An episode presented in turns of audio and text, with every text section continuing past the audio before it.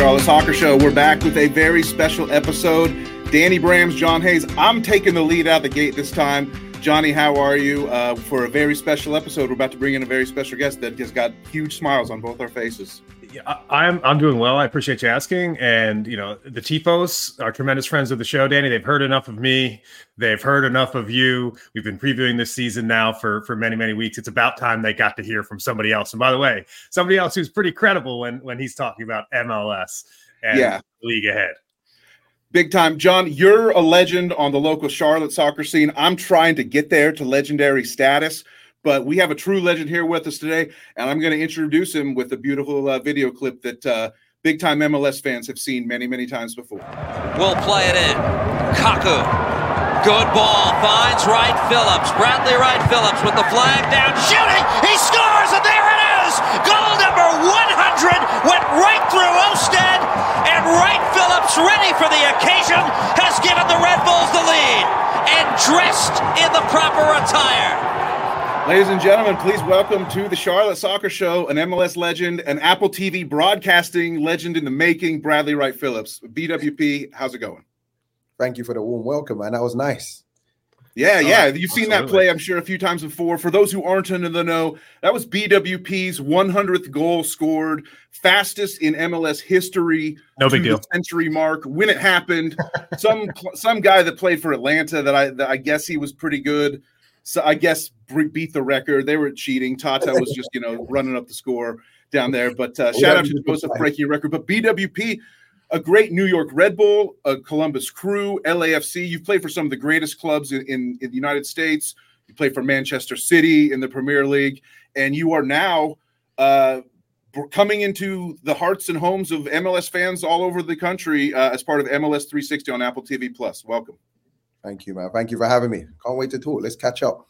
Yeah, if I could jump in here, Danny. I mean, the first thing I want to uh, you know ask uh, Brad is simply MLS in general, right? Like you've you've now been such a great player in this league, and now you have the ability to represent this league in this is brand new way, if you will. Year two of of MLS on MLS Season Pass on Apple TV. It's it's been an amazing resource for fans. What's it been like for you to make that jump from hey, I'm on the field, I'm scoring goals, to now I'm in your living room uh, talking about the league? Yeah, um, weird in the beginning, you know. Um, I'd never done anything like this before. Uh, when I retired, I wasn't sure what I wanted to do. I know I wanted to get rest.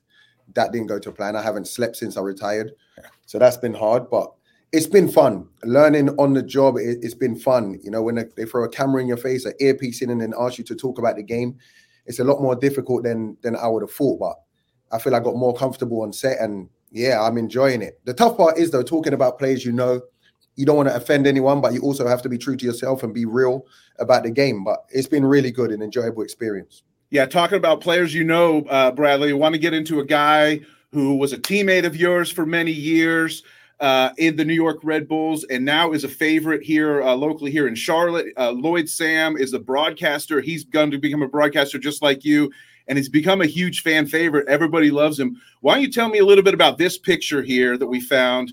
There's you going to work on Michael Bradley, American soccer legend, and there's Lloyd just kind of staring in the background. He's not helping you out at all, man. What happened?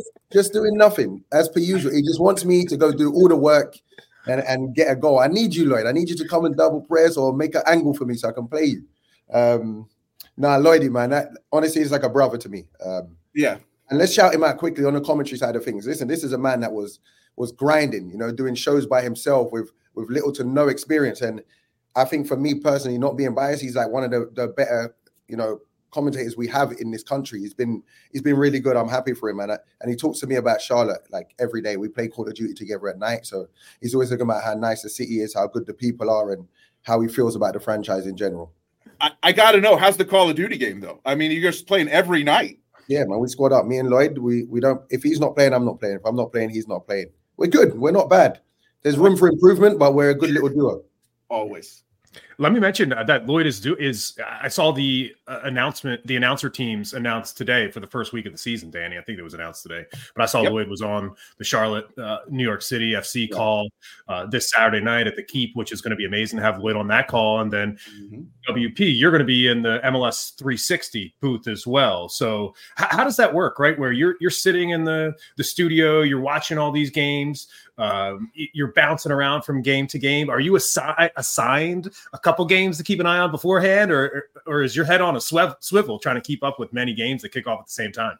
So listen, so it's how you just said it before. We're not assigned to any game. You're just watching. You're trying to look out for all the highlights. You're trying to look at me personally. I'm looking at for all the attacking plays that I can really analyze and try and show to the um, fans. We tried it once, like what you said, like try and just assign each analyst a, a few games, but it's so difficult because when football's on in the background, if you're seeing something, I'm gonna lose focus on my game and go to a, you know another game. So it's just it's just on the analyst and, and the host to keep an eye on every game, see what's happening.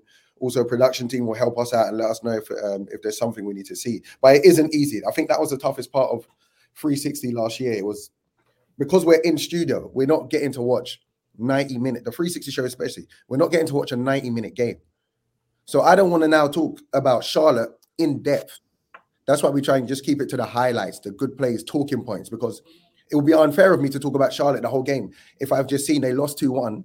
But little do I know, they could have been the better team for, for 89 minutes of that game. So that's where it was difficult, you know, balancing what you what you say and how you get this information over to the fans, the viewers it's such an interesting perspective, uh, you know, because you're right. As a you know, Charlotte obviously heading into their their third season, I wasn't as familiar with with MLS. I moved out of Philadelphia right before that franchise launched. I moved down here to Charlotte, and and it was not an MLS city. So when when Charlotte came into the league, I, I wasn't necessarily familiar with uh, all the players and all the different teams. So when you do that on 360, when I do get a chance to sit down and watch the show, I feel like I learned something. So I, I, how, how are you threading the needle between right trying to create an entertaining product, right? You want to people sit down and get to know your personality a bit, but also educate the fans as well. Yeah, that's that's the bit I'm still learning. You got to remember, I've only been in this a year now, and it's. I think in the beginning, I think I focused more on the information side and, not messing up.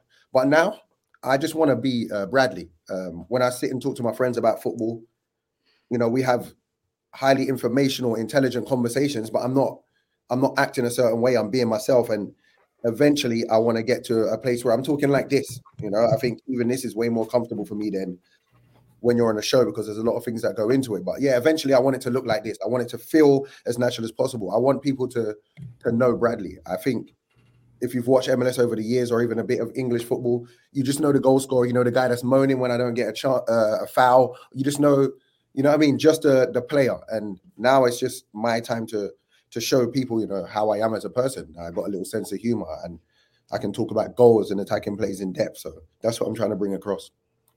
So I got a question. What is the the thing that Apple is known for is always getting better, right? Apple's going to put something out there; it's going to be as good as it possibly can be, and then they're going to analyze it and try to make it better. They iterate. You know, there's a new iPhone every year, you know, for a reason, right? so, what is what are some of the things that excite you the most about iteration, like the two, the second year, like how Apple's going to keep growing, and how do you see that commitment to like if we're going to make it as good as possible now, and then we're going to get feedback and make it even better as we keep going. Yeah, well, I think for the first year last year it was it was good considering you know we were everyone was new into this. There's a bunch of new analysts, a bunch of new hosts, um, so I think it went very well. But yeah, we had talked and thought what we could improve on. I think more shows for the for the viewers and for the people around the world. We're in hundred countries, so it'd be good to show them our league, um, get more coverage on the fan bases and stuff. So I think they'll add that. We've got a show in the week, the preview show, where we'll talk about all the big stories that happened in the, um, over the weekend or just in the week just gone. So we'll do that, and then we're changing a few things in 360 that I won't tell you now because we'll be ruining it, right? But you gotta watch. you gotta tune in.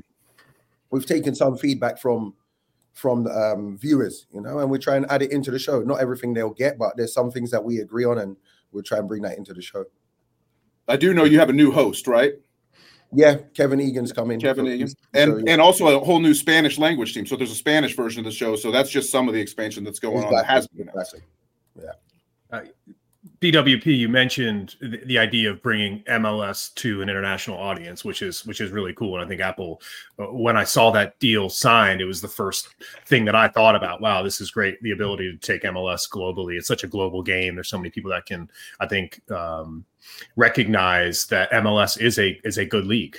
Yeah. There's no doubt, no doubt about that. So we have an international manager now for 2024 and Dean Smith. He signs on during the offseason.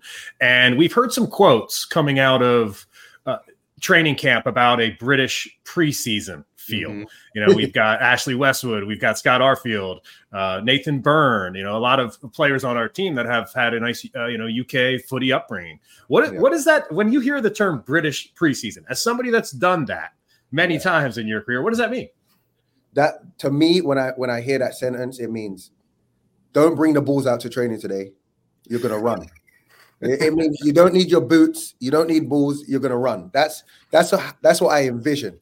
I guess nowadays um, the game has changed. I think there'll be a lot more football, but what I will expect from Dean Smith is, yeah, it will be tough. It will be, it will be honest. I think the advantage we have in the English game or maybe European game, and, and one of the only advantages is that there's a because of relegation, there's more on the line. So Dean Smith, he's not just going to forget, you know, how he coached abroad, like when he was back in England.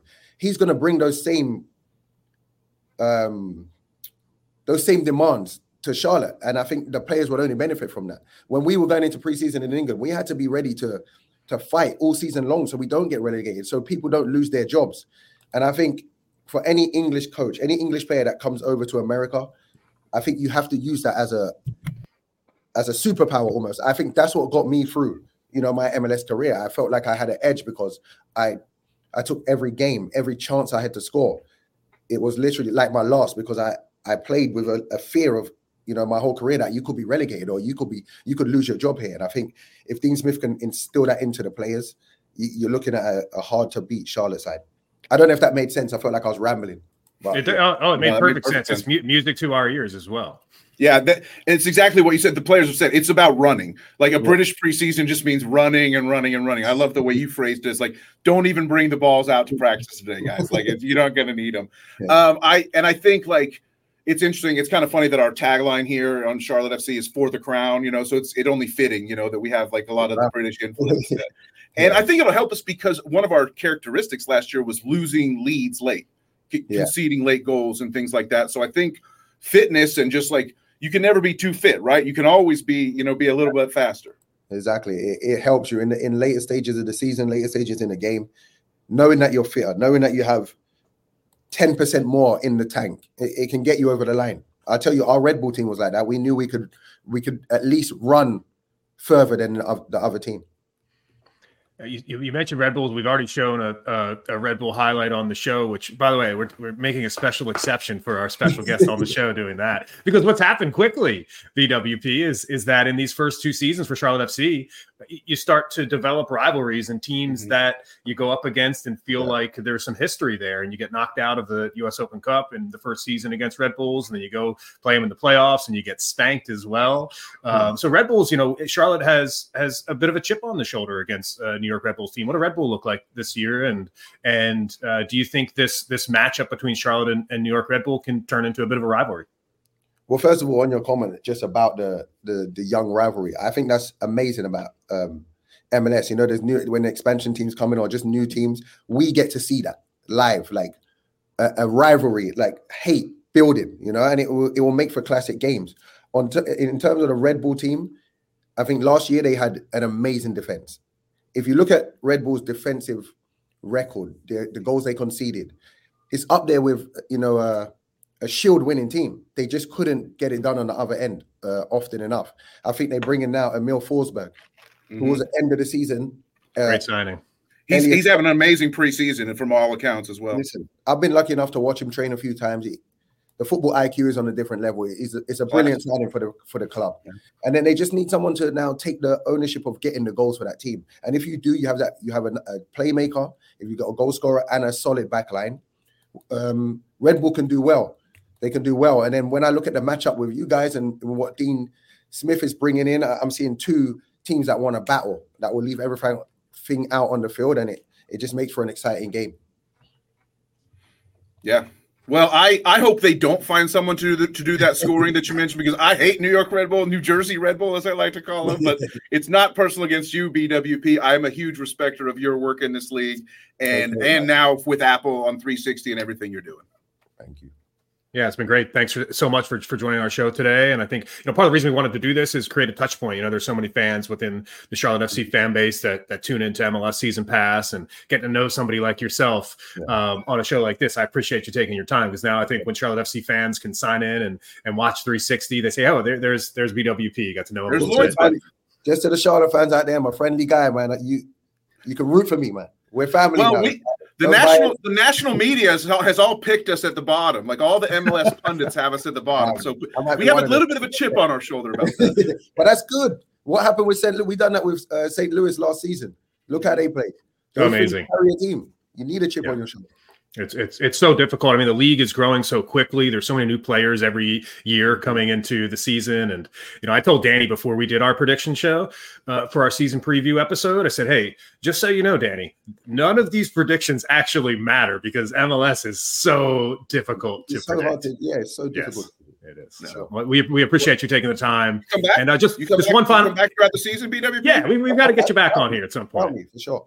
I got a hot take actually. So yeah, I'll come back in the season. I'm going to tell you this now. Enzo Copetti will be in the in the argument for uh, Golden Boot. I don't know how far up that thing, but I think he will be in there. I, I looked at some of his goals from last season.